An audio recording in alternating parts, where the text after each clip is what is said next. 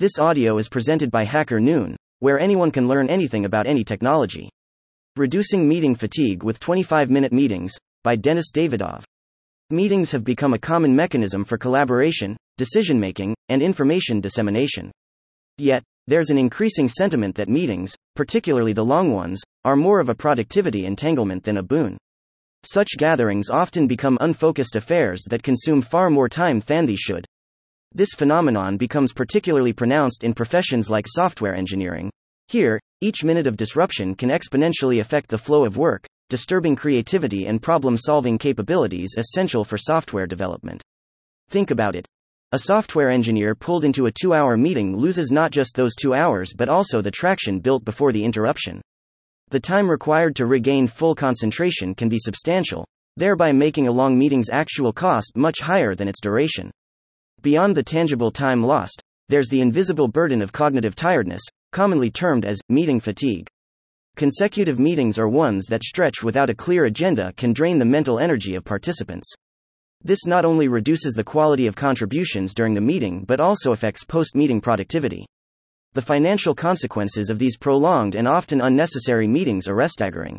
As Donna McGeorge points out in The 25 Minute Meeting, half the time, double the impact, even a seemingly harmless weekly meeting can come with a hefty price tag.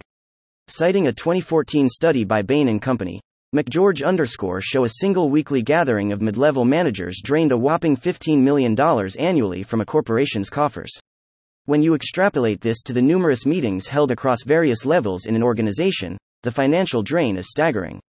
As the book's title alludes to, McGeorge proposes the 25 minute meetings as an alternative for whatever number of minute meetings to reduce the fatigue of participants and mitigate the harmful effects it has on their productivity and motivation.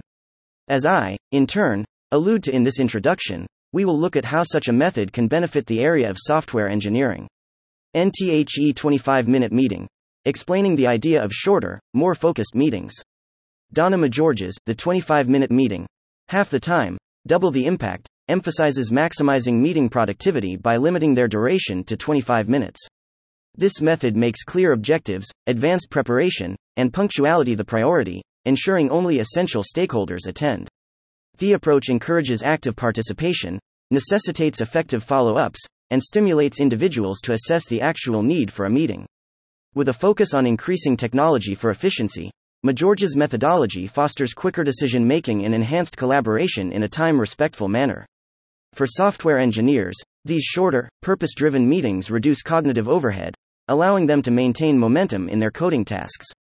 If questioning the necessity of meetings, engineers are able to preserve more blocks of uninterrupted time, which is essential for complex problem solving and development tasks.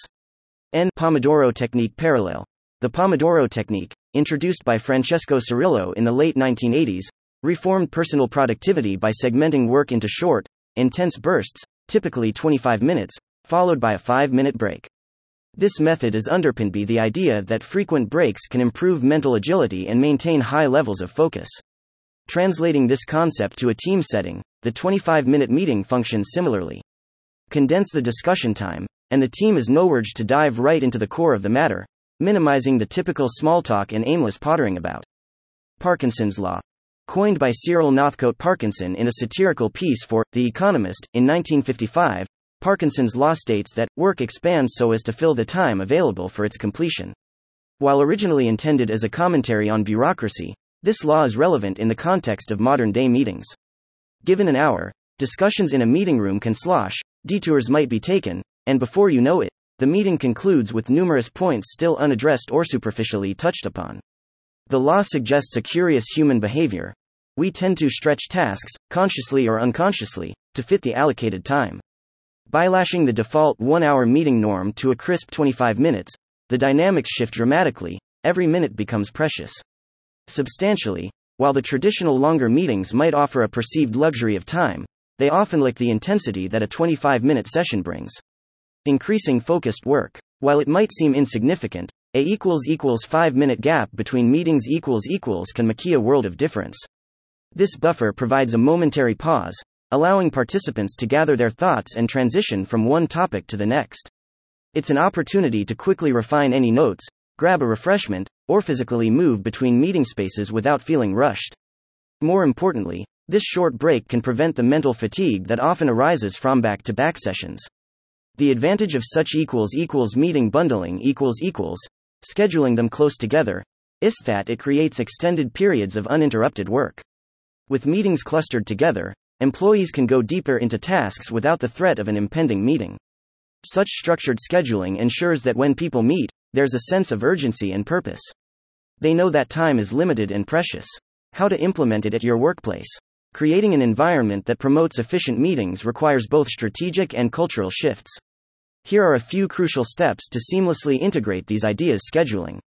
Instilling the practice of starting meetings at unconventional times, like XX 05 or XX 35, serves a dual purpose. It provides that crucial 5 minute buffer, ensuring participants aren't hopping from one meeting directly into another. Preparation. Encourage all participants to approach meetings with a proactive mindset. This involves coming in with a defined agenda and a clear understanding of the meeting's objectives. Such preparation keeps discussions on track and ensures that every minute spent in the meeting room is purposeful and productive. But a logical question arises here. Should I completely get rid of longer meetings? Certainly not. While the 25 minute rule can be transformative, there are situations that demand longer durations. For example, focused one to one meetings. Sessions such as pair programming, synchronous code reviews, or mentoring sessions involve only two participants, making them less prone to the inefficiencies of larger gatherings. Another example is large-scale events. All hands meetings, Q&As, product demos, and presentations can run longer. These are typically well structured, moderated, and time-boxed, ensuring that they remain efficient despite their length. End conclusion. The 25-minute meeting is not just a scheduling technique. It is quite an effective methodology among countless strategies aimed at optimizing team performance and underscores the importance of deliberate time management in an age of information overload. However, like any methodology, its efficacy is maximized when adapted to the unique rhythm and demands of a specific company. Paul Axtell, a specialist consulting Microsoft Workplace Insights, thinks that such a format can be limiting.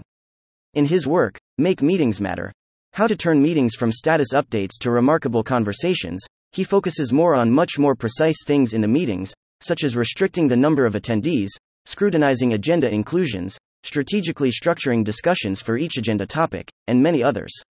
Thus, instead of seeing it as an all encompassing solution, consider it as a flexible framework. As leaders and team members, the duty is on us to continually question how can traditional methods be reimagined to suit our distinct needs? Perhaps the real challenge lies not in adopting innovative strategies but in molding them to amplify our team's unique strengths. I hope that this article will make a contribution to your knowledge and skills, which in turn will help you improve the flow of your team's work, and the listed methods and books of specialists will enrich it even more. And, and thank you for listening to this HackerNoon story, read by Artificial Intelligence. Visit hackerNoon.com to read, write, learn, and publish. Dot.